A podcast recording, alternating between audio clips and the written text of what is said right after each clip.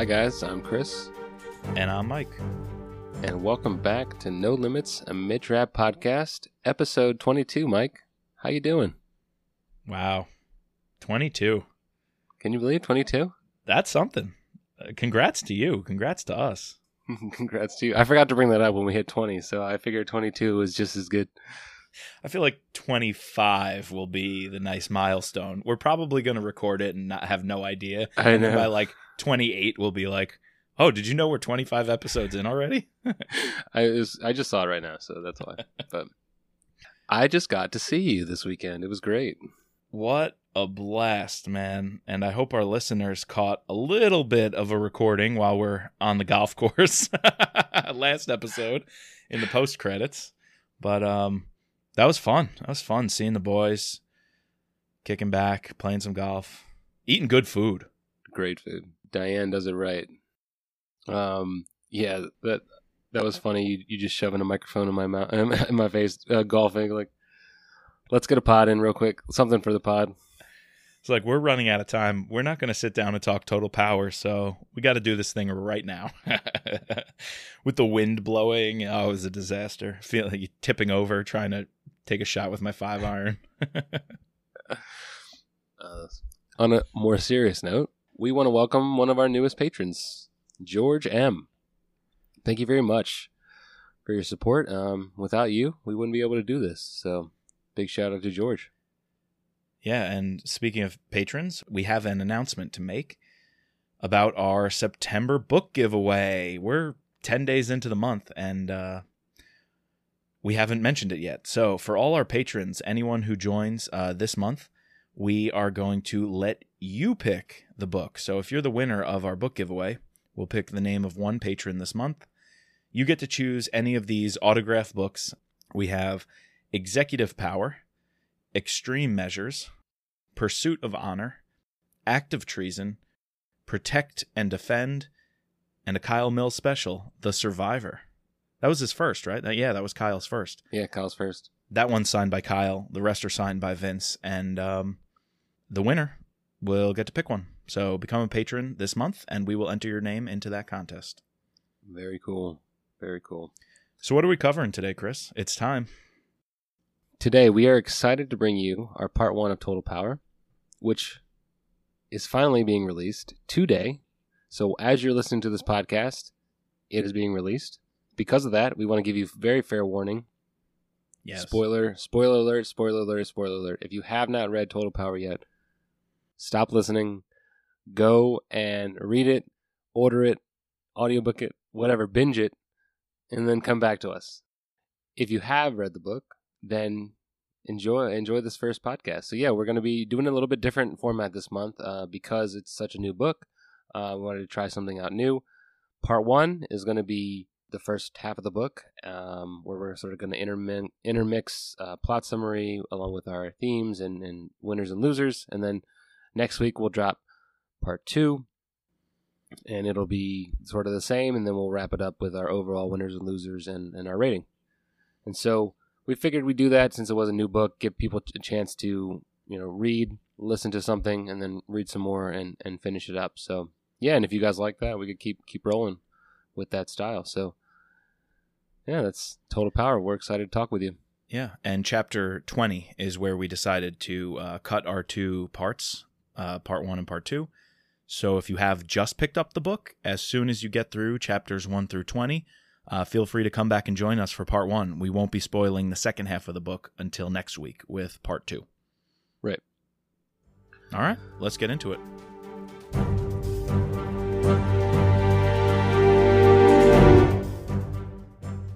All right, so looking on Goodreads, uh, it's a very fresh book, only like under 200 reviews, but um, has a pretty high rating, 4.71, and the Goodreads summary is is this. So, in in this next thriller by the New York Times number one New York Times best-selling author of the Mitch Rapp series, it's a race against the clock when ISIS takes out the entire U.S. power grid and throws the country into chaos. That's actually the perfect summary for the first half because we're going to be stopping right when the attack happens. So, Right when the country is thrown into chaos. the second half, I guess the the middle part of the book and the and into the ending is the fallout of the attack, how America deals with this uh, an attack of this nature, and how Mitch Right. Rapp and crew deal with an attack of this nature once it happened, which is pretty unique for uh, Mitch and Irene, a new situation for them. Yeah, I, I just want to like, I don't know, we can kick it off with like our overall theme of, of the first half or, or the first 20 chapters. And to me, what came to mind was this loss of control. And we don't often see Mitch not in the seat of control. So, and really, he lets this this attack happens on his watch, and it happens because they messed up a little bit. So, yeah, I thought that this was a very interesting idea to put Mitch Mitch into that situation. Yeah, definitely. And our main villain is the opposite end of that, where Mitch and Irene are usually masterminding the pace of the narrative, or they're they're they're in charge of and controlling the next steps, and that's what makes them so great at their job. They could see one step further, and that's how they always won in the end. This book, they can't see five minutes into the future without something unpredictable happen happening. So that loss of control absolutely applies to them. But the main villain, uh, John Alton, or who we're going to see is nicknamed Power Station, he has that locus of control. You, we get inside his brain in a lot of these bureaucratic meetings, or even we'll talk about in a few minutes, a scene in front of Congress. And that power dynamic is shifting away from Mitch and the team to Power Station and the villain. And we really see inside his brain how he's assuming control and he's planning out the events and everything's going to happen according to his pacing. The reason our heroes are able to, you know, save the day essentially or do their job is because he starts losing that control as well. Right. Yeah, so if if we open the book, the first thing we see after the title page is a nice quick acknowledgments section. Kyle really took the time and thought about who his career in this book in particular is uh, he's thankful for.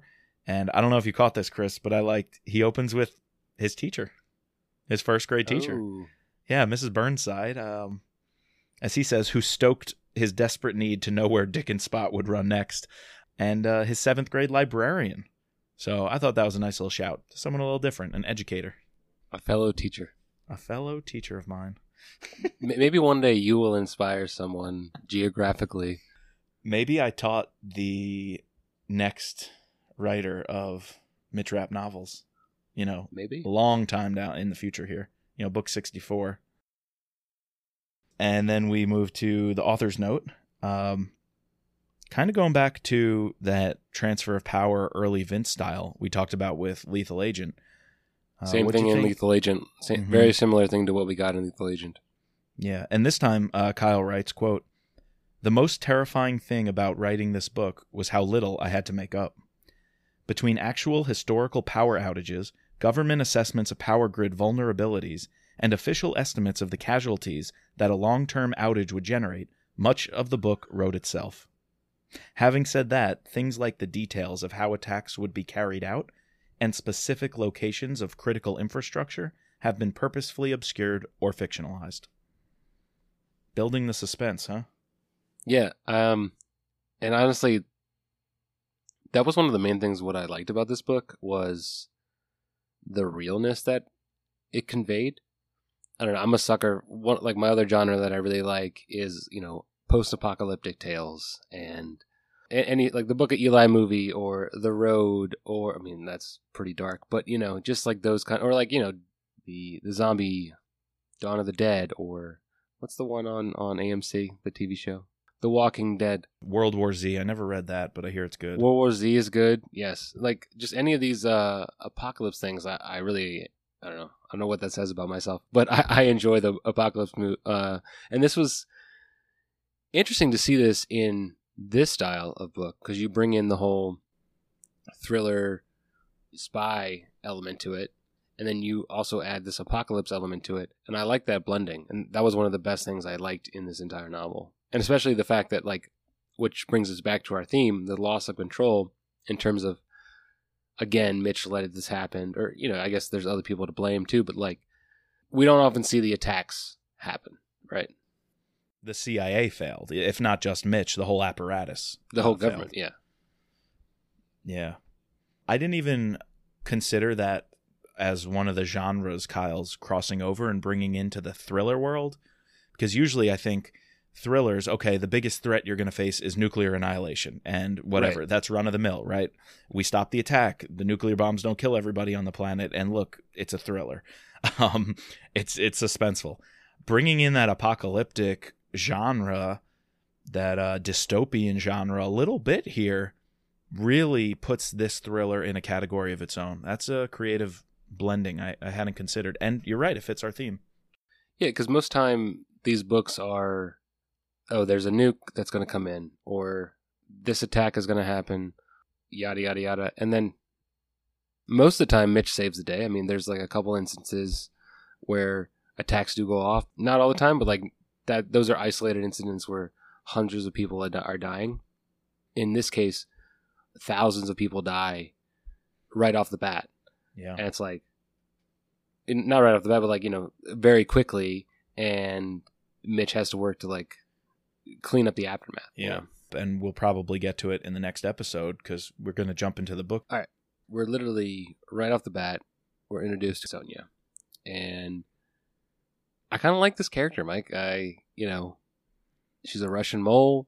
She's sent to meet up with this mysterious guy in the middle of nowhere. She was told to do a bunch of research on the power grid, and she learns this pretty crazy information that this guy has extreme control of the power grid, and that he wants to take it down, and he needs some operators, boots on the ground, and he thinks that Russia Russia could be his source.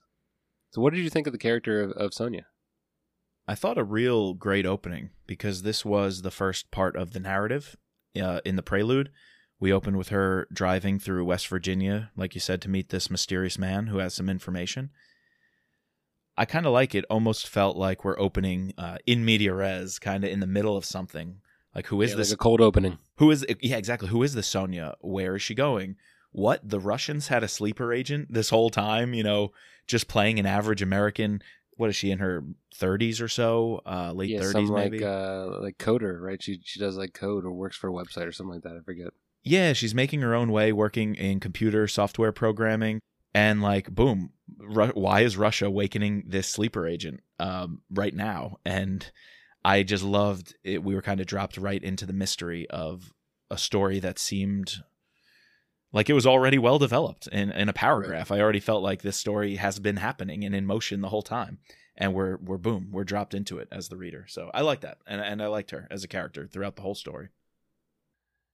And then we quickly transition to our guy, Mitch, who is in Spain and obviously trying to search down the remnants of ISIS after Scott so conveniently killed um, Halabi for him while he was in the hospital. And we get that we get one quote uh, or one quick sentence where Rapp coughs and he checks he he like keeps checking for blood which he noticed that he he hasn't done it for quite some time. But you know, it, it was a nice like reintroduction into Rapp because we, you know, he was still in the hospital when we last left him, um, but now he's back. He's caked in dirt, trying to kick some uh, ISIS badass or try, trying to be a badass and kick some ISIS ass. There we go.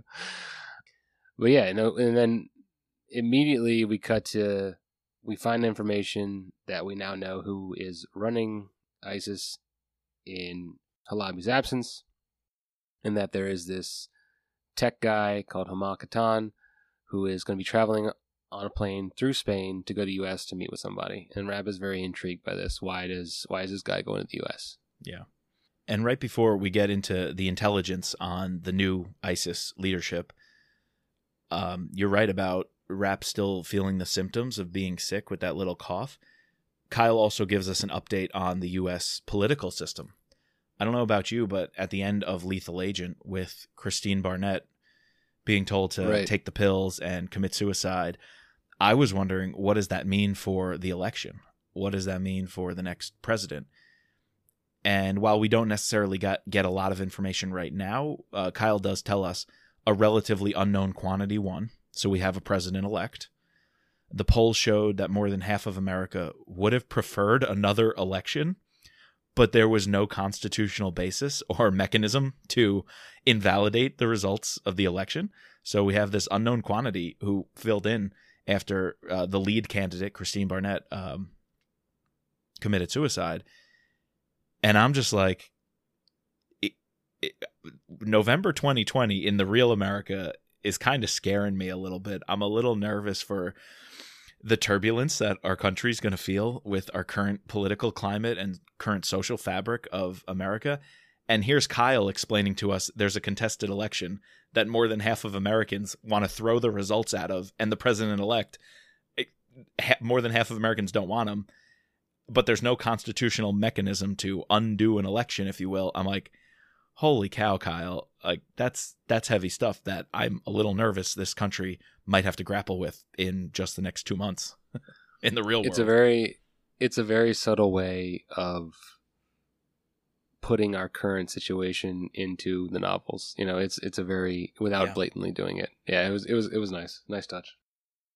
So yeah, Rapp is getting debriefed, and I think Claudia is is doing the debriefing, and everyone's in the room. We have the whole team. I think Coleman's there, and uh, Wick is there, and who else is with Mas. them? Uh, Maslick is there, and they're all hearing about from Jordi Cardenas, the uh, Spanish chief of intelligence, uh, debriefing them about this plane.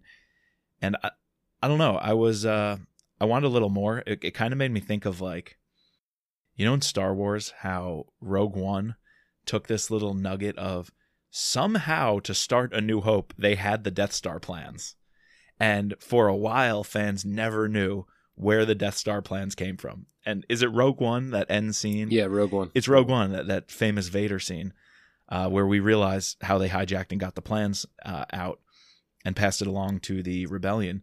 Here, I'm like, how do we have all this intelligence on ISIS? Like, who collected it? Who's Hamal Katan? Who is, I think there's another guy named Nahas who's taken over after Halabi, General Nahas. And so we seem to just get a load of information about the ISIS power structure. And I just feel like that could be a fun little short story to find out uh, who's collecting that information. How do we get, how'd the Spanish get it even?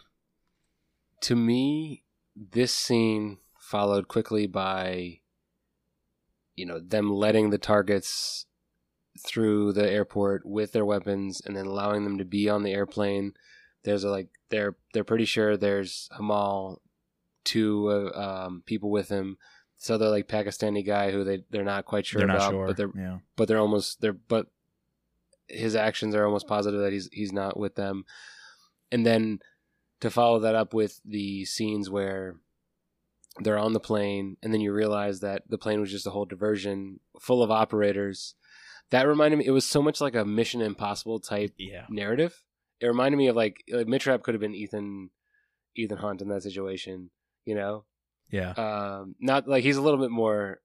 Mitch Rapp is a little bit more of a badass than Ethan Hunt, but I, I mean, I love Ethan Hunt, but uh, yeah, that that was an awesome little like Mission Impossible meets Vince Flynn in, in that whole thing. That was pretty cool. Yeah, and I liked uh, hearing about in this room where they're getting the intelligence, they're bouncing ideas off of one another, and they're trying to plan how to do this takedown. So they have to take Hamal Katan. He's the ISIS top technology guy, and he's going to some meeting where they know there's some information that would lead to an attack uh, being transferred.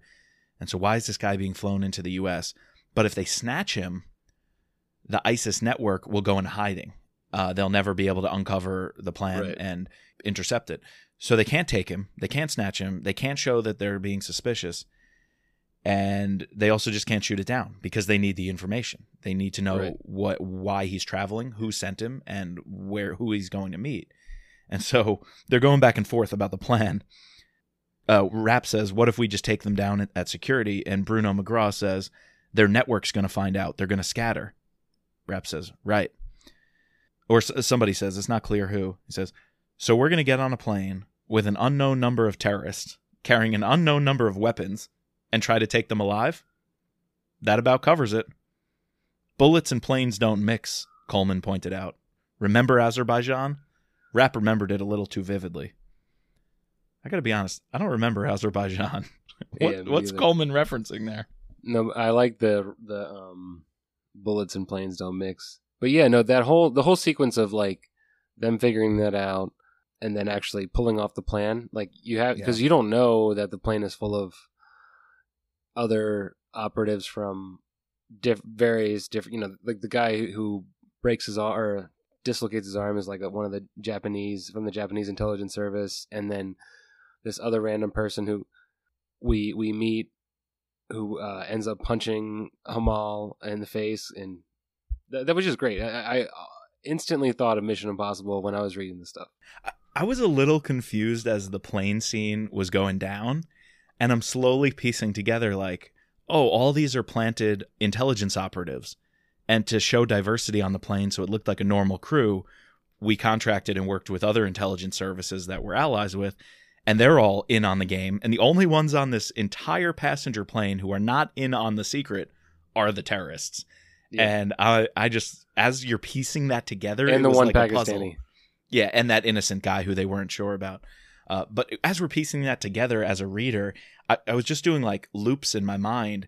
What's going on here? It kind of was fuzzy.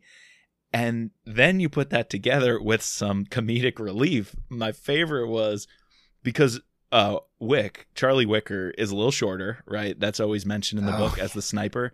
His stature is a little smaller. He can conceal himself well his disguise because they're all technically undercover on a wacky operation like this his disguise i forget how he's described but you know as a, a homosexual uh, very flamboyant his dress and everything about Wearing him like I- yellow pants, tight yellow pants, right? bright pants they give him i think piercings too in weird places and um, they put him next to one of these ISIS terrorists, one of these guys who probably has this super fundamentalist worldview who would hate everything about that lifestyle, and, and the terrorist doesn't even know that this little guy next to him, dressed up like this, is gonna kill him.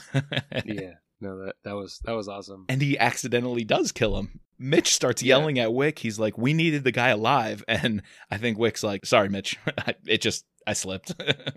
Yeah, no. When you were saying that, like, it got a little fuzzy. Like, I had to reread the whole portion of when, like, it goes from, you know, the lady like dropping some shit on the on the floor from her bag, overhead bag, and then wrapped like.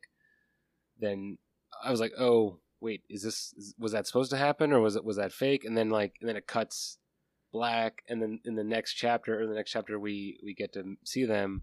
He shows them that you know like our Fred Mason was the pilot was yep. causing that stuff to happen. And it was almost like you, you hit action and everyone stops. Because Rapp even like says they even say like oh like a couple rows up there's a bunch of like some random country or um might have said like uh people from the Netherlands or Swedish like pe- uh, people were being a little ruckus and it's obviously those are those are people from like the Swedish intelligence They're service operatives, playing yeah. playing the part you know Yeah. uh, that I really enjoyed that scene Yeah, that scene was a lot of fun for as confusing and wacky as it was, it had the payoff because even operationally it was so sound because harkening back to Coleman's bullets and airplanes don't mix a few chapters earlier, you're like, why did Rapp fire the gun during all this commotion into the roof? And he aimed particularly at the luggage rack.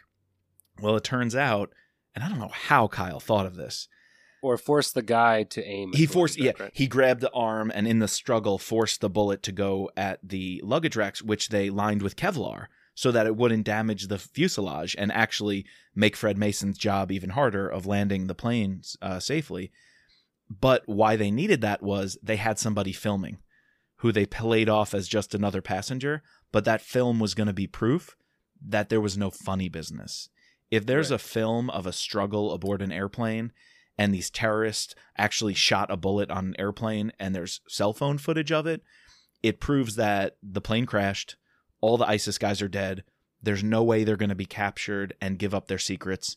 And so the rest of the world saw this footage and assumed ISIS attacked and there was a struggle, the plane went down, we lost everybody, it's a tragedy. And meanwhile, ISIS wouldn't hide their plans and, and uh, go undercover or or duck out. Uh, because ISIS thinks their guys are dead. So they would never consider that Hamal Katan gave up information because he's dead. it, it it's a good way to serve like two two purposes. So I mean, but as we know, Fred Mason is secretly landing the plane somewhere in the uh, what was it, the Sierra Madre, in one of the mountain ranges over southern Spain, and um, they're all alive, and they will take at least Hamal Katan. I don't know. I don't think it, was anybody else left alive. I think one other terrorist might have been left alive, but they get the yeah, information. no, we but we see Marcus Dumond in the field, yes. who is not happy being in the field. And I like the one part was he's like, because Rapp threatens to like light his hair on fire, or he, I think he even does. He's like, the last thing I need is to smell like burning hair on this airplane before I puke. And then then he then finally, before he gives him the the password, uh, Rapp threatens to like cut out one of his testicles, I think, and uh, Marcus is like. Please, I don't want to see that. Just give him the Oh. password. That's right. Oh no, he's not just gonna cut it off.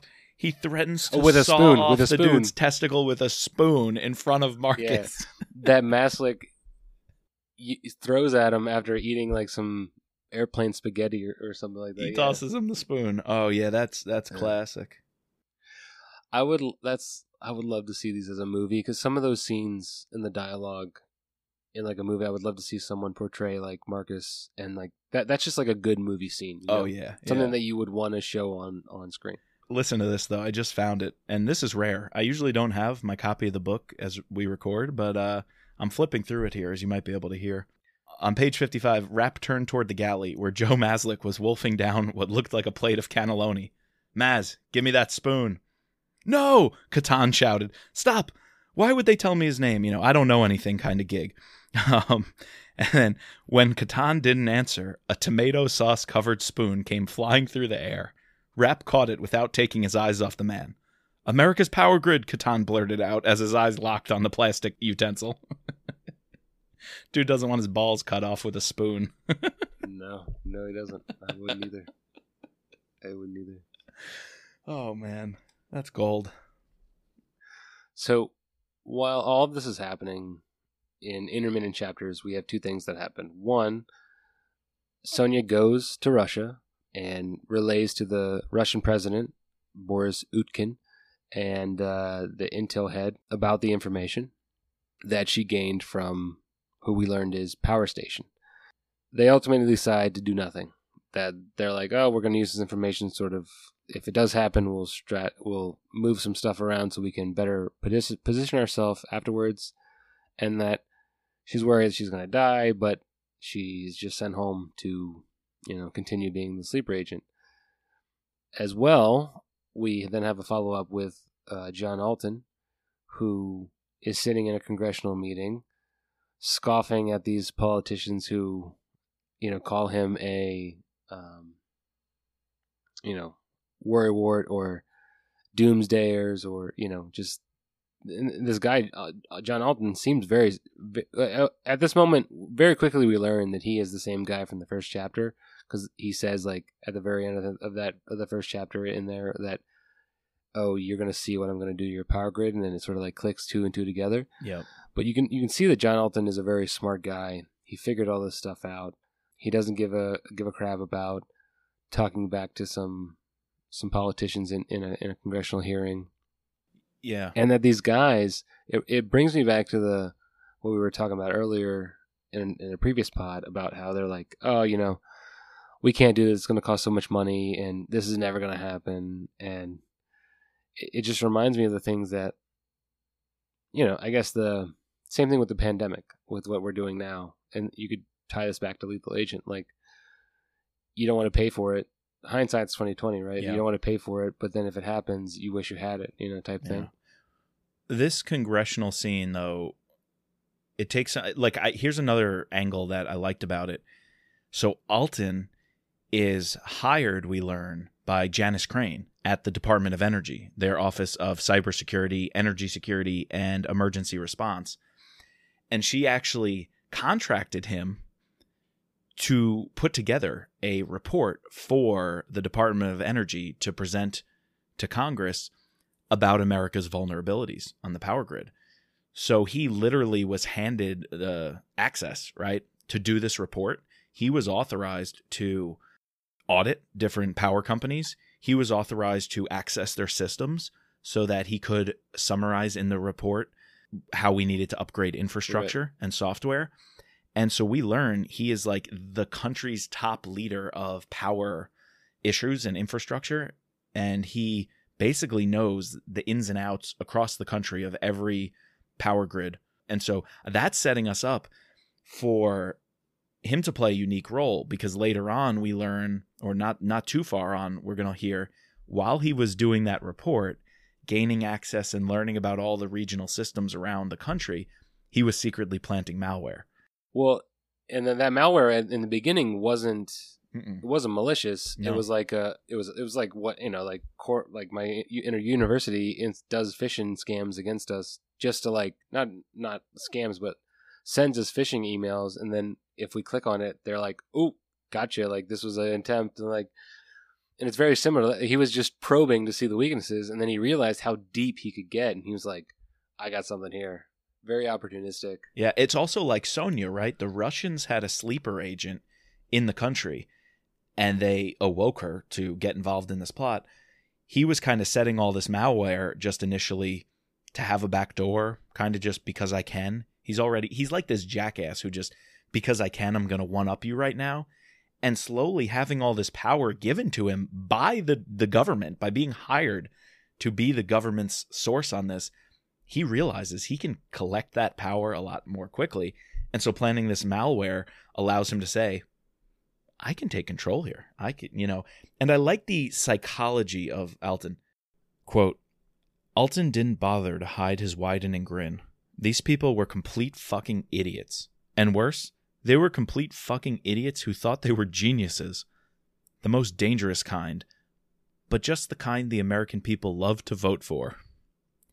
And then Congressman Graves responds Everything's a disaster to you people. You're a regulator, so you regulate. You create these wild scenarios and tell us that everyone's going to die so you can expand your own authority. You. Alton let out a low groan. What a load of horseshit. And then a little later on in the hearing, quote, Alton watched silently, happy to finally get a little entertainment about being stuck in this hearing all day. Humans really were just monkeys throwing around feces. They'd grandstand for a while, and then make a few backroom deals that led to absolutely no action at all. You could bring a human to water, but you couldn't make him drink. Here's something I thought about in that scene. He's sitting there as like a backbencher scoffing. He's not even the one in the hot seat at the congressional hearing. He's snickering in the background about every time one of these uh, congressman says something dumb that he thinks is stupid, like, "Oh, you're not going to spend money to fix the grid," and and he calls him out. He's like, "Who is this guy sitting over there? What's with that smirk? Wipe it off your face." And so that's just further emboldening Alton to put this plan in motion. He's got the power, and now he's getting ticked off by the people in government who are just kind of mocking him. And it made me think it's like Mitch hanging around in all these meetings, letting the bureaucrats talk, talk, talk. It's just like Tutwiler, Attorney General Tutwiler and Transfer Power. Mitch was standing off to the side. Irene's like, don't say anything, stay in the corner. We didn't know who he was. And that's when he comes onto the scene. He bursts out and gives her the business and gives her the rundown. Well, it's the opposite with the villain doing that. He's sitting there getting mad at the bureaucrats, and all of a sudden he busts out and goes on a rant about the power grid and how vulnerable it is. And it was funny seeing that from inside a villain's mind, not inside our hero, Mitch Rapp's mind. Whoa, that that's a very direct comparison. It's meta. Uh, yeah, because how many times have we seen Mitch sit into either a congressional hearing or a meeting with a bunch of politicians and do the exact same thing that John Alton did? Exactly. Wow, that's crazy. I never thought about that, but that is crazy. Right? I I like, th- but so this is a guy who it's mentioned all his life. You know, he has everything. He was, but he was always like never, you know, never wanted or like never never satisfied. Like, you know, people in college in in school didn't didn't like him, but he was like always smarter than people. He could never like get the girl because he was never like satisfied with you know them. But he and- pretends to be a player all the time. Right. Mr. Smooth Talker. He tries to get Sonia even at the at the house. Yeah, he tries to like he's like, oh, this this will be a nice add-on bonus. But it's just awkward. it's Uh, like, dude, you're not going to get her and you're probably not going to get anybody. So he's very much this isolated loser. it's interesting to me because he's an interesting villain because Mm-hmm. while he's super intelligent, and I think his plan, for the most part, what we can pick our nits later. For the most part, was very smart and very well drawn out. But at the same time, he's like half of a smart villain. You know, like half of him is really smart. The other half is pompous idiot. Yeah. You know, uh, he's almost like a combination of from the last book that we did, third option. Not the last book, but the last book in the series we did, um, the third option. Combination of Hank Clark and Mhm. um, his. Oh, why am I blanking on his operative right now? Uh, Oh yeah. Who did he? Uh, the the professor Cameron, Peter Cameron. the yeah, Pete, yeah, there we go. Yep. Peter Cameron. Thank you. They were also very aloof, thought they were really good, but they're like, I really want to go kill somebody, but they think they're like a super assassin, and they've never. no, it's it's almost like hands-on. you combine those two ideas together because Hank Clark is very much a strong, strong Yes. villain, right? And he knows everything, manipulative. and smart, and smart, manipulative. like all then Peter Cameron, Peter Cameron was, you know, you could say like half smart, but yeah, very naive and and you know, but eager, like wanted uh, wanted to kill. yeah. It's like you combine those two villains together. That's like almost perfect. Why we just read that because I thought of it. But yeah, That's that's really good right there. I like that. And to back up everything you're saying, just listen to these quotes uh, from that congressional meeting. We really hear inside Alton's mind about his motivations for this. He says, quote, he could still remember the exact moment in his life he had been transformed. Two years into the project, being a researcher for the government, he managed to get a worm to spread through more than half the country's power companies. It was in that split second that he realized he could do it. He had the access and tools to put the whole of America in the dark and keep it there. With little more than a wave of his hand, he could send the world's most formidable country back to the 18th century.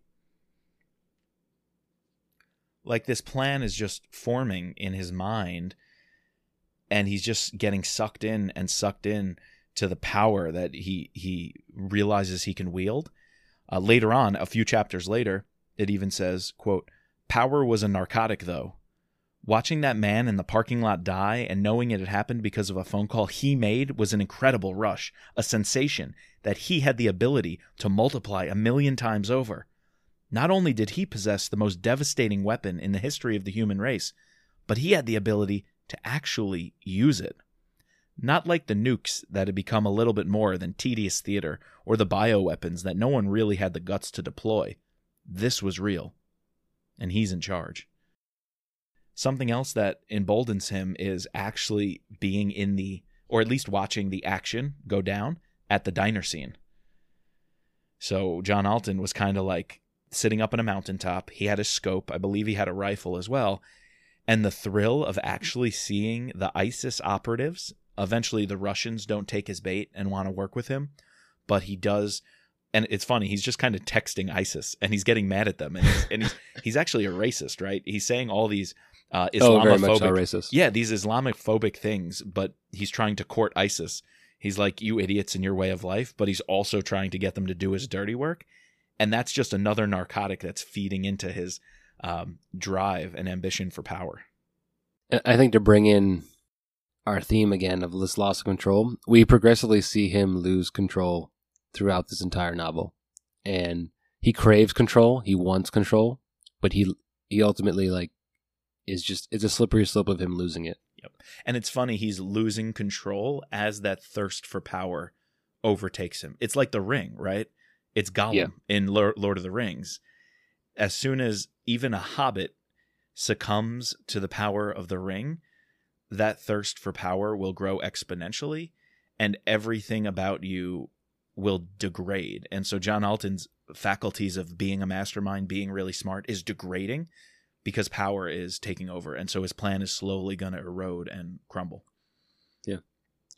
Yeah, so why are we at the diner? We're at the diner because Mitch was able to find out through the information in Spain that there was going to be this meeting with this power station guy, and he wants to use this meeting to potentially, you know, figure out, scope it out, and and crash it. And he's there, and we get to meet uh, a character that we've met before, um, briefly, I think, in a couple other, maybe one or two other novels. But we we meet BB Kincaid, who was there uh, along with Rapp in the motel across the street, doing surveillance um, for this potential meeting between Power Station and ISIS. And it's during uh, the scene at the motel where shit starts to hit the fan. Uh, and he realizes after 30 minutes of past when the time was supposed to meet, uh, something's wrong and tells BB to get out of there. And obviously, Alton, who he Alton didn't believe the whole airplane story, and immediately thought because he knew that his operatives were going to be traveling from Spain. That oh, they obviously got got someone on that on that flight. CIA is involved, or, or the feds are involved, whatever, and tip tip them off. And what ensues in this whole scene, I, I this is one of my favorite scenes of the, of the novel in terms of the, the just the action and uh, Rapp. You know, he he knows that as soon as he comes out of that hotel, he's going to be marked because just the way he's built. Obviously, and these people obviously know who like know who he is or know what a person like him looks like him is going to do. So as soon as he emerges from that hotel, he puts himself in danger, and then he knows that they also want to go out and in a blaze of glory. Yep. So all those c- civilians that are in that diner are, or he has to save them. So and BB sees an assault rifle. One of them grab out of the truck, and Right. BB's like, "Rapp gun," and that's when he guns it. He he comes on in. So yeah, it's about to go down. yeah, and I, I am bringing this back to another movie and another scene, but this reminded me of a, a scene from Jack Reacher. This uh, this whole diner scene.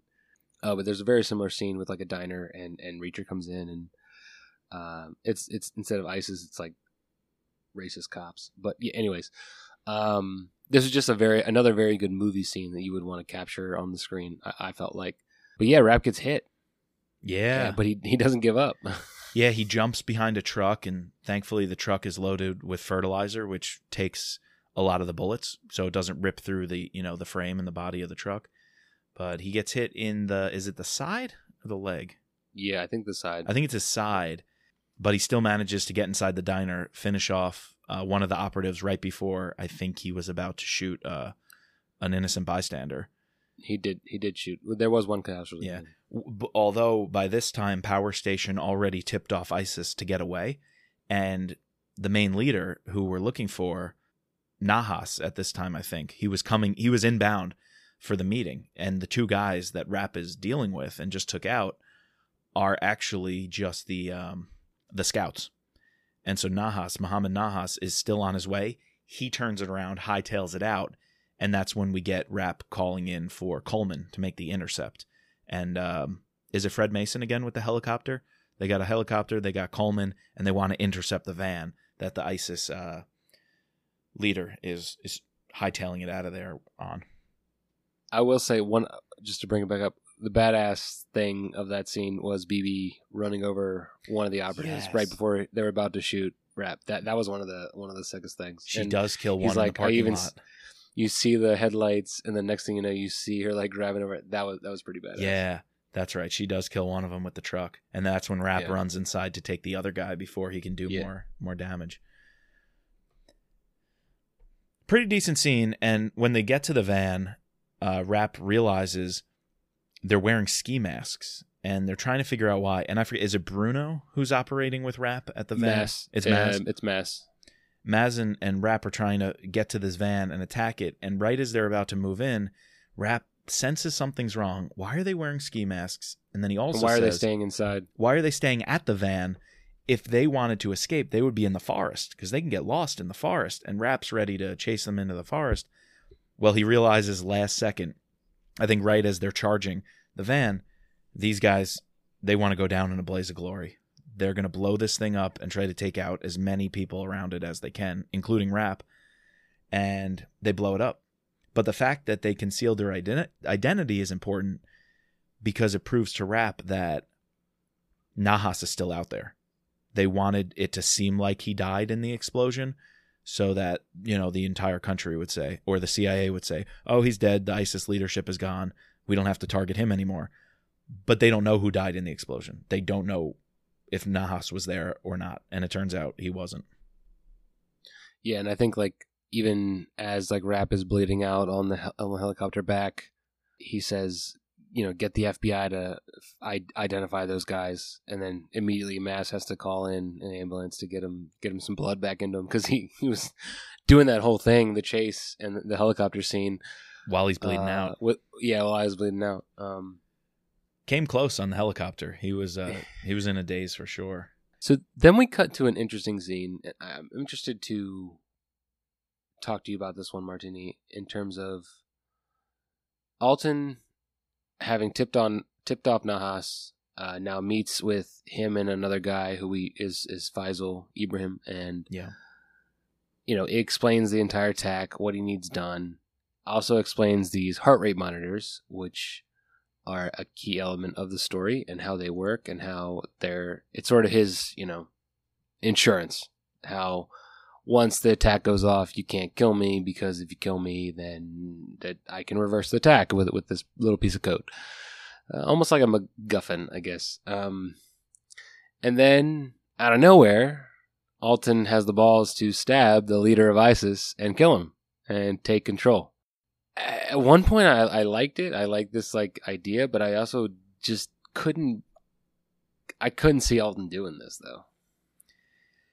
Yeah, uh, he's by no means a, a trained operative or an assassin in any way, but at the same time, he knows getting in bed with ISIS puts him at a disadvantage because these guys, as we saw, Saeed Halabi has built up, are Western trained, Western educated.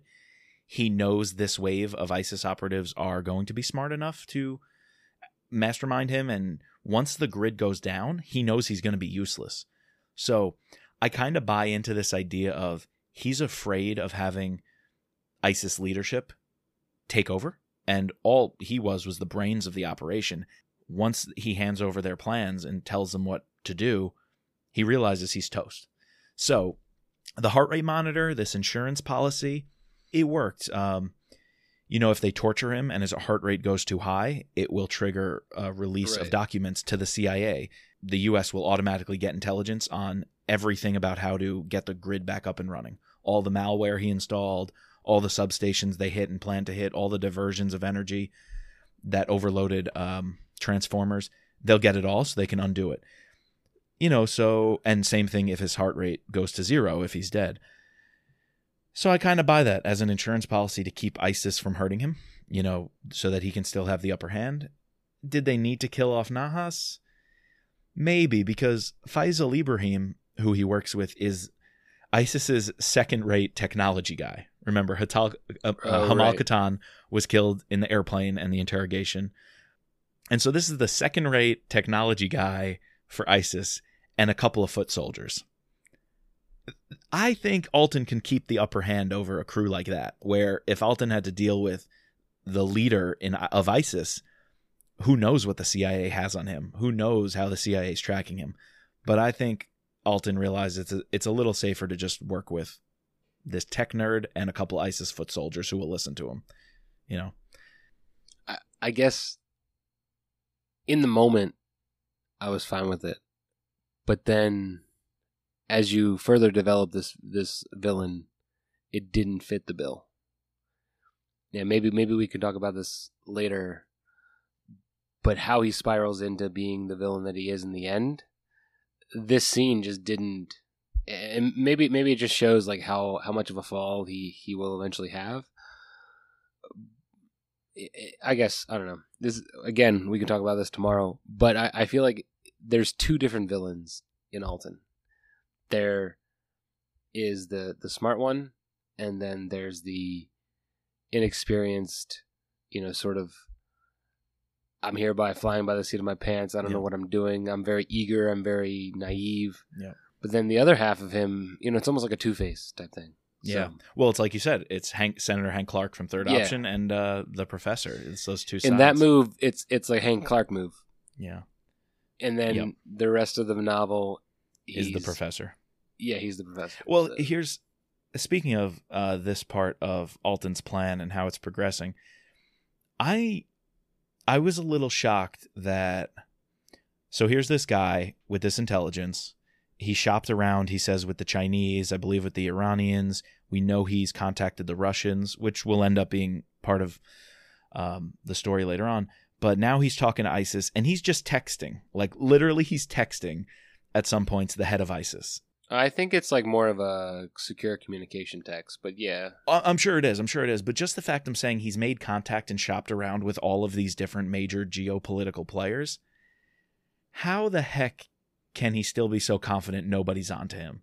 That nobody in the whole global and American security and intelligence apparatus isn't onto him at all. I just thought it was a little nonchalant how he's talking to the Russians and he's talking to the Chinese and he's shopping up with ISIS. I don't know. I think that ultimately leads to his his hubris in his downfall, like because he is an idiot in that sense, right? You know, I feel like again, the better version of this is is he him to be like uh we were talking about this the other day where the better version of him is to be like the troll and Nicholas in like the Brad Thor no- novels where who has this superior knowledge of electronics and, and, and computer skills, right? But wouldn't just come out in the open and start emailing, you know, oh, let me email all of America's like uh, enemies, and then I'm going to meet with them in person. Hey, SVR, do you want to come o- wake up a Russian sleeper mole and I'll just meet with her? You know, like I, I don't know. Is that how go- how he would make contact? But I guess for the SVR to awake a Russian sleeper mole, it had to have been like some sort of Yeah. credible intel. They must have you know, sensed so he's a professional in some regard. The way he he went wrong. His actually his ultimate downfall is going to meet her himself. That's true because she identifies him later on at the congressional Yeah. hearing on the news. Yeah, Yeah, she sees him just sitting in the background. Uh, yeah, that's true. That's true. Yeah, but I mean, there's um, there's a lot else going on in the background, uh, if you will, during all of this. We actually cut to a couple of White House scenes around chapter 13 of the book, and we do see President Alexander assembling his crew, getting the updates from Kennedy saying, "We've got this um, terrorist in Spain. We've learned that there's some sort of plan in the works. We got him, or Mitch and his spoon and testicle threatening, got him to admit it's the power grid that they're going to hit. And there's a guy with information who approached them about getting some ISIS guys to help him uh, take out parts of the power grid. And the president and his his group start playing out scenarios saying, "What if?" And they're really, I feel like here the plot is ramping up. This is that like rising action in the plot structure of all right, the US got, has the intelligence. That was the the opening scene. Now that they have the intelligence, what the heck are we going to do if this whole thing goes down? And we're inside the White House with a very seasoned veteran of FEMA, TJ Burton. What do you think of him as he's addressing the president and this group is trying to work out what would happen if our grid does go down and stays down? honestly, the best part of that chapter was, you know, Rapp. Where sort of Rapp's internal monologue there, where he says T.J. Burton is one of the, you know, smartest, most competent men that he knew, and at first, he's asked the question, and he's like, I don't know, or I, I we'd have no plan, and then Alexander's like, I pay you to have a plan, and and Rapp in his mind's like, he's definitely thought about it. He has something, and then immediately, like you know, whatever seconds, couple, whatever later, he's like, "Well, this is what would happen," and then he literally lays out all of you know the things that you would need to do, and you, like, you know, this is what's going to happen. Ninety percent of, and then you have to be like, I liked. He just laid it out. You have to become a dictator. Yeah. You have to figure out water. You can't let politicians get in the way. Like you know, and he's like, all this is all stuff that I've thought about while uh, mowing his lawn or, or he, something. You know, he ideas that he's co- concocted is if this this had happened, and that's literally showing what what Rapp's assessment of him because Rapp knew that this guy is not he's not a slouch. He he cared about his country. He you know put his work as the head of FEMA. Uh, and that's that was my favorite part of the scene uh, Yeah. when he's like going over what exactly the president would need to do. Yeah. And that's pretty scary what he's laying out. They even make it clear he's got tons of experience in national emergencies They even quote him working in sub Saharan Africa and Southern Asia and all sorts of disasters. And he has been like the point person to coordinate international and uh, domestic responses to these disasters. And if he's the most seasoned man for that, and he literally goes, I would have no clue how we get through this. You know, if the grid goes out across America and 100% of the country and it lasts a full year, heck, if it lasts a month or two, even FEMA and everything we've we've stockpiled wouldn't get us through it. So, yeah. Pretty shocking moment. They even I think Irene meets with Alton. They bring him in and say, "Well, we have an expert who knows the power grid. Let's pick his Janice, brain." Yeah. Yeah, let's bring uh, yeah, it brings in Janice from the Department of Energy, who also brings in Alton, and that was kind of cool thinking loss of control. So far Exactly. all we know about Alton, he's in perfect control of the mission. He's confident in his own mind, he's in perfect control of his plans. When he gets called down to the CIA headquarters, he recognizes he's meeting with Irene Kennedy, the head of the CIA, and she's like, "We know something's going to happen. You're the expert. Can you can you fill us in?"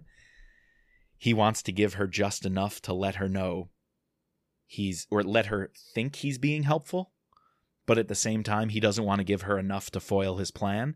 He's even like, "So what? If the CIA catches a couple of these ISIS operatives trying to shoot up a, a transformer or two, doesn't matter. We'll go hit the other transformers." He's even calculated we only need to hit these nine nodes, these nine substations that interconnect regional grids. And he's like, fine, I'll give Irene two or three of them. What, they'll catch the terrorists, but I'll still be able to take down the other 80% of the grid. His plan is starting to unravel bit by bit. Yeah, that's exactly what I was going to bring up. This whole sequence of because originally he says that he was going to do this attack during the summer because doing it during the summer in the heat where one Americans are more likely to venture outside, not want to stay inside, which would lead to more unrest. Two, the there's no during the summer when you have these fires that are going to ensue from the overloading the system and overloading the power lines when you have these dry the dry part of the summer like the fires just are exacerbated. And then three he wanted to be in the summer. This nice scene where he's sipping champagne in this perfect little area overlooking dc Yeah. and then he ends up having to do it in the middle of the winter. Um, but yeah no this is total total loss of control. Yeah. but he realizes that he can't he he can't let on he can't like be like oh do these nine super sta- these nine substations when they're like she she's smart enough he realizes that Irene is smart enough to pick through his bullshit Yeah. So- He he can't he can't uh he can't pull one over on her. He can't give her false information that doesn't actually make a difference. He has to give her enough that m- makes her think they might be successful. which then really like highlights again this duality of villains because in this moment he's Yeah. very smart He's, smart enough he's- to outwit Irene. Like that's Yeah. something. That really really is something. and Rapp like Rapp doesn't And Rapp. catch on to him that he's being this Weasley guy, like because I, I I would imagine that sitting in that room, he obviously he he notices Rapp. Yeah. He doesn't know his name, but he notices like, oh, who is this guy? Yeah. Um, and then like later on, he realizes that this guy is, you know, is not someone to mess with. Irene's right hand man. Yeah. And so, but he's able to exude calm and give enough information to pull one over on Rapp Yeah. and Irene. which is kind of crazy because thinking back to our last episode where we dug into all the research around America's real power grid, well, not only is Kyle like, using that and being really uh, honest uh, and, and down to earth about our real vulnerabilities, he's created a villain who literally is the expert. He is the to- the country's and maybe the world's top expert on power authorities. He's been authorized by the government to research and access all of this. We were talking about Dr. Pry, who Yeah.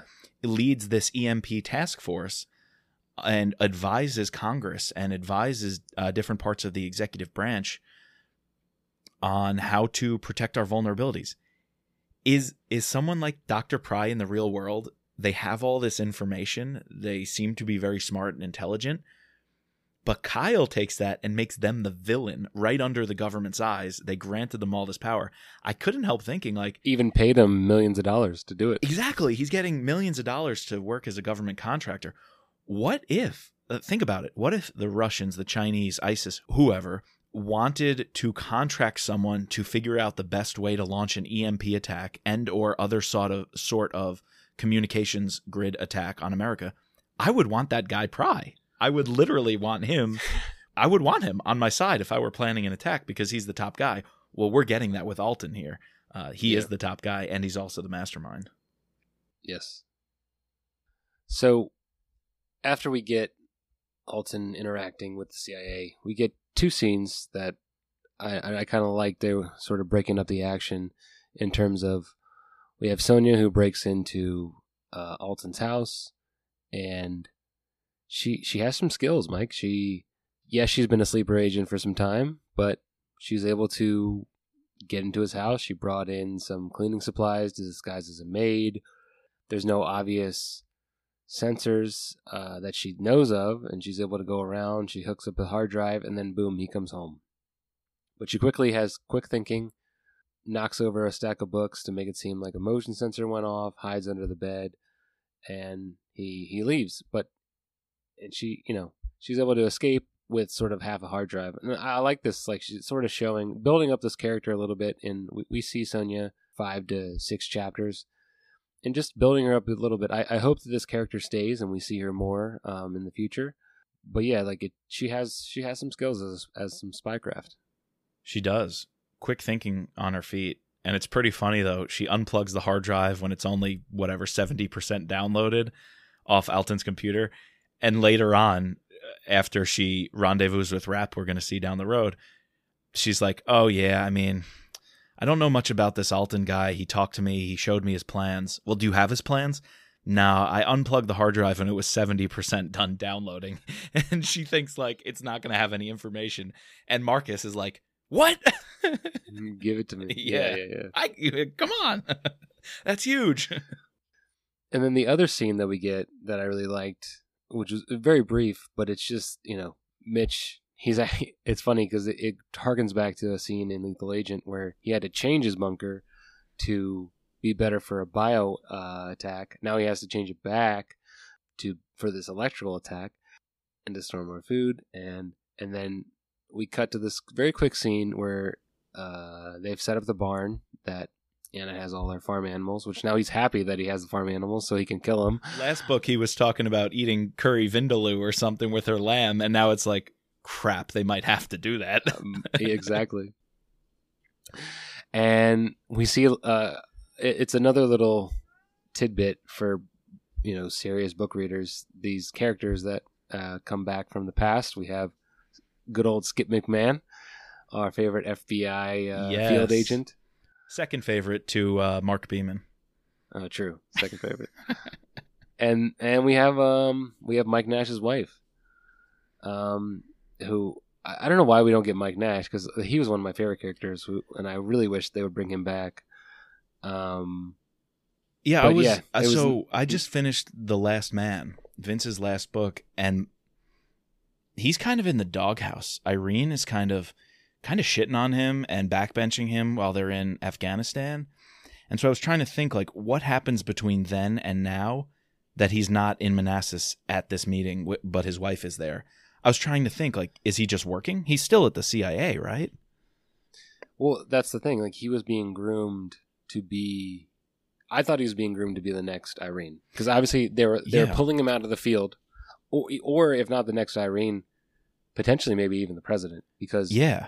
they gave him this um, you know medal of honor Yeah. and he was now going to be the front man the main liaison between the CIA you know between the CIA and the White House to have the you know because he's obviously he's compromised can't be a field agent I thought he was going to be Irene's protege Same. and we haven't seen him since really Well, that's what I was wondering. Uh, Does Kyle deal with him at any other point in the first in his first couple books? Because I forgot reading Last Man. Irene kind of puts him in the doghouse, and you know, it's like, "Go push pencils or go do your work." And he questions her at one point, which I thought would have been a good quality. Like you want that person on your staff Mm. Who puts you in check when you're a leader so that you don't go too fast and make missteps. But I didn't get that sense. And to think it was Vince's last book, I was like, I, I, I forgot. Is that how we leave Nash with him kind of being given the back seat by Irene at the CIA? I have to go back to Survivor Yeah, and see how he's how he's brought up in there. same. I, f- I forgot it. I, and ever since you told me that Extreme Measures was supposed to be a Mike Nash book, I, I, as I was reading it, I thought that, but I never. I just thought, oh, th- this must, must just be me. But now that you said, like you listened to a podcast or found that on the internet or whatever, Yeah, he was front and It center in makes that one. uh, no, literally, like Rapp was like penciled in. Yep. I think Rapp is only in like five chapters. Yep. So I think he was an afterthought. It was supposed to be Yeah. a kind of spin off. No, Yeah. but We'll get to that when we when we get there in the series. No, definitely. Anyways, it was nice to see these characters being brought back in. Yeah. Even if just for a brief little time. And Rapp's kind of giving them the rundown of, hey, look, we have intelligence. We think this is what's going to happen. It's going to be pretty bad. We can protect the complex. Uh, we can protect you and each other. Uh, you know, we've built this place to be a fort for as long as we need. But he does tell them, you might want to go make arrangements for your families. And I think it's Skip who asks, well, what about so and so who lives in this state? And Rapp's like, too late. I, I don't think you can do anything. And so they're all coming to this sober realization of, you know, what happens if you defend for yourself, but then you realize they're not after you. They're after the whole country and your loved ones. Yeah. And it, it kind of goes hand in hand with some very cute scenes with Anna. Um, cute in an adolescent sense. She's definitely growing up. She's arguing with Claudia. Claudia's telling her to, you know, sweep the barn or get ready for the meeting or something. And she gives her some lip and she's going back and forth. But it's sweet in the sense of even if she's growing up and getting a little more, you know, snotty, it's it's human. It's a family, right? Yeah. It's it's what's supposed to happen. She's supposed to go through this stage. And then she even asks at one point, you know, I think they're trying to warn her that there's some really bad things will happen. We might stay at the complex. Oh, her school. They're trying to oh, tell oh, her yeah. you she's might not like, go when, back to school. when do I go back to school? And she goes, What about Tina? When will I see Tina? I guess it's just her friend. And like that one line from this little girl of like, When will I see Tina? And I, I just talked to my students today about it. We reflected all on coronavirus and this distance learning. And it was like, This sucks for them. A bunch of them were like, I haven't seen my friends in five months. Like, I haven't seen my grandparents um, in six months, and we used to visit them once a week. And like, it sucks for these kids. And here's Anna in the story being told, "Get ready to hunker down." You know, you're not going to see Tina. And and in the back of I think it was Mitch's mind, he's like, "What will happen to Tina? Like, is Anna Well- ever going to play with her again? Is is she going to make it?" No, it's. I think it's even. It's after the lights go out, Yeah, and he, she first asks, "When will I go back to school?" It's. He's like, "Oh, it's Christmas Christmas break. Don't worry about it." yeah, And he's like, "Oh, that was a hard lie to say." And then she's like, "What about Tina?" And he's like, "Oh, she'll be she'll make it through this." And then he's like, "That was an even harder lie to say because she's probably she probably won't make it through it." And like, think about like your kids now, and they have Zoom, but like in this sort of situation, they have Zoom, they have cell phones, whatever. But in this situation, like no one's talking to anybody. Like that's that's a very tough thing to tell a kid like this in this. And that was one of the things I really liked about the story was, and it's been an arc that we're building through our current books. Uh, you know, we sort of jumped ahead, but this idea of Mitch getting out and Mitch building a family, and we know that Mitch. Obviously, if you're if you're if you're this far and you read this, you probably already know that you know Mitch has had some serious problems in in his family and, and turmoil in his family, and it's nice to see that he can finally have that. Yes, these are some crazy situations, both in the last novel and and in this novel, but it's nice to see those little pockets of humanity with him. Finally, finally, you know. Yeah. And even though we're getting that those pockets of humanity, um, as you say, in an apocalypse. he he turns around and he's back to being hundred percent the operative um, and the planner that he is, just like on a mission. He's going to treat this whole thing as a mission. He's got everyone gathered, and he's telling them, "You want to recalibrate your investments. You want to move them Yes. preferably overseas. so you know that they don't totally tank. You want to stock up on food.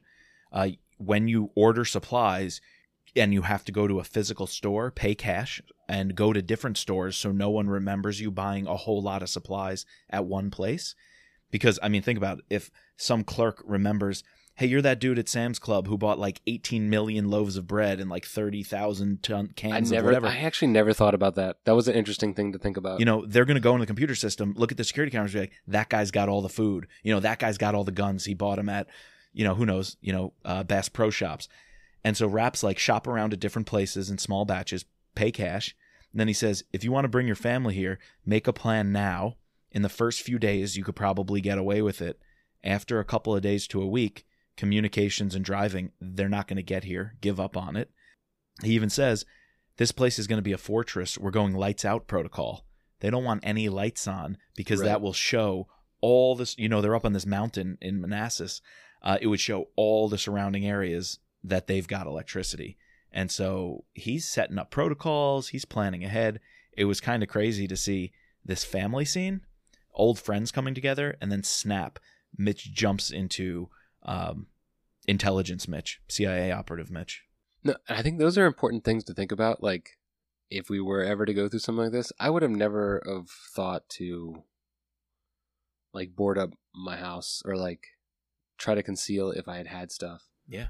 Um. Sonia does I it guess too. the- Yeah, she does it too. She like takes like Her drapes. what is it? Uh, or n- drawer like um, drawer liners uh, that are black and like staples them to the to the to the window. Yep. So she can light a candle or Um, whatever inside without yeah, and- people knowing yeah. she's there. Yeah. Those are the things I wouldn't think about that in this book. It kind of wakes you up to the reality of it. Yes. Well, we're getting close though to not only the end of the episode, but we're getting close to the day the power goes out. What does Alton refer to it as? Zero hour. Zero hour, yes. Yep. So having to move up his timeline because the CIA is hot on his trail, probably going to implement some of his things that he told the government need to be done in order to save the, uh, you know, prevent an attack that he wants to implement. So he takes ISIS to his stronghold in Virginia, in this bunker that he's meticulously laid out. And at the same time that the attack is about to happen, obviously he's given the CIA some of these substations that he's going to attack. We find Rapp sitting on Christmas morning, not in front of the fire or in the Christmas tree, but instead on a mountain in North Carolina, waiting for someone to come. And he he has scoped it out. He knows exactly where a sniper would want to set up. He even like made a little trap situation so that way if the sniper does go there, he can easily take them out. And he does. But as soon as he takes the sniper out, the lights go out and the sniper just starts laughing. That dark grin and laugh that just where Rapp's like, they got me. You know, we beat you. We won kind of laugh even as he's dying. Cut scene though to Power Station. How's he celebrating zero hour? He pulls up with his Porsche in the middle of it just says Northern Virginia and he had the whole thing planned. He wanted to have a picnic for himself, $1200 bottle of champagne, Bermuda shorts, flip-flops. He was ready for just a summer picnic celebrating watching the lights go out and watching these transformers explode. But having to move up his plan, remember loss of control, being Christmas, he's kind of disappointed that it's cold and the fires won't start and it's not going to be this whole show of fireworks that he was planning for. So, what a jackass. and immediately the lights go out and he, the chapter ends by saying merry christmas america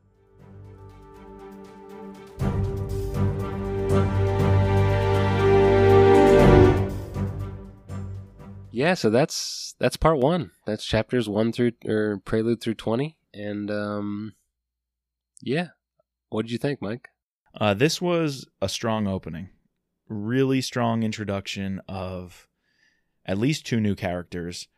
Uh, very believable characters, their motivations of why they are in the place in life that they are. We talked about Alton a lot, but Sonia, how she was a sleeper agent. She's kind of just floating through life, getting ready, waiting for her call up.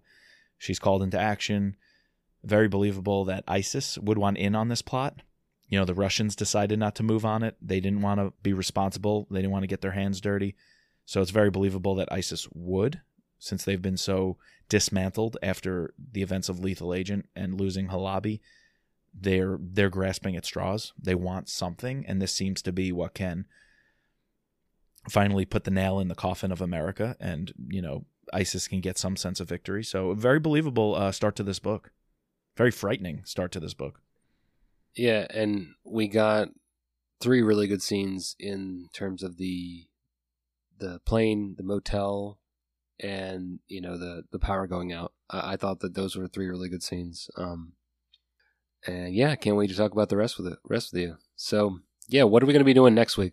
We will get through the rest of the book. We will give you chapter summaries as we tried to weave in today, but we're also going to give you these big picture discussions and talk about our winners and losers, scenes and characters we liked and enjoyed.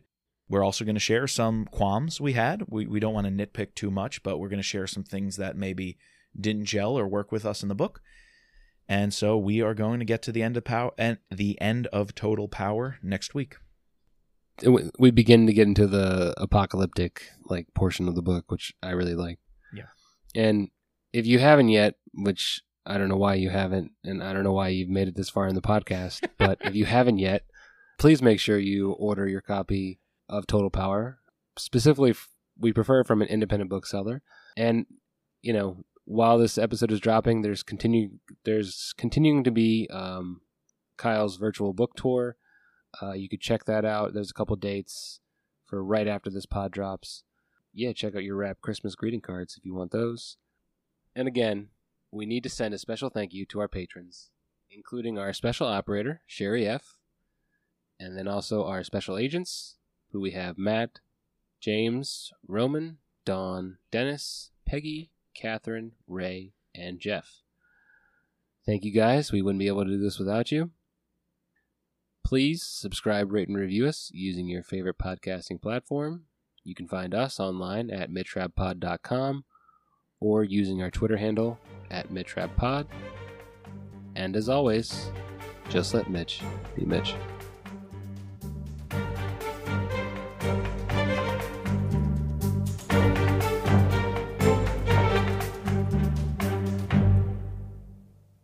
Just a disclaimer, this podcast is not affiliated with Vince Flynn, Kyle Mills, or Simon & Schuster, but thank you to them for bringing us the wonderful world of Rapp. And the music soundtrack is Guerrilla Tactics by Raphael Crooks.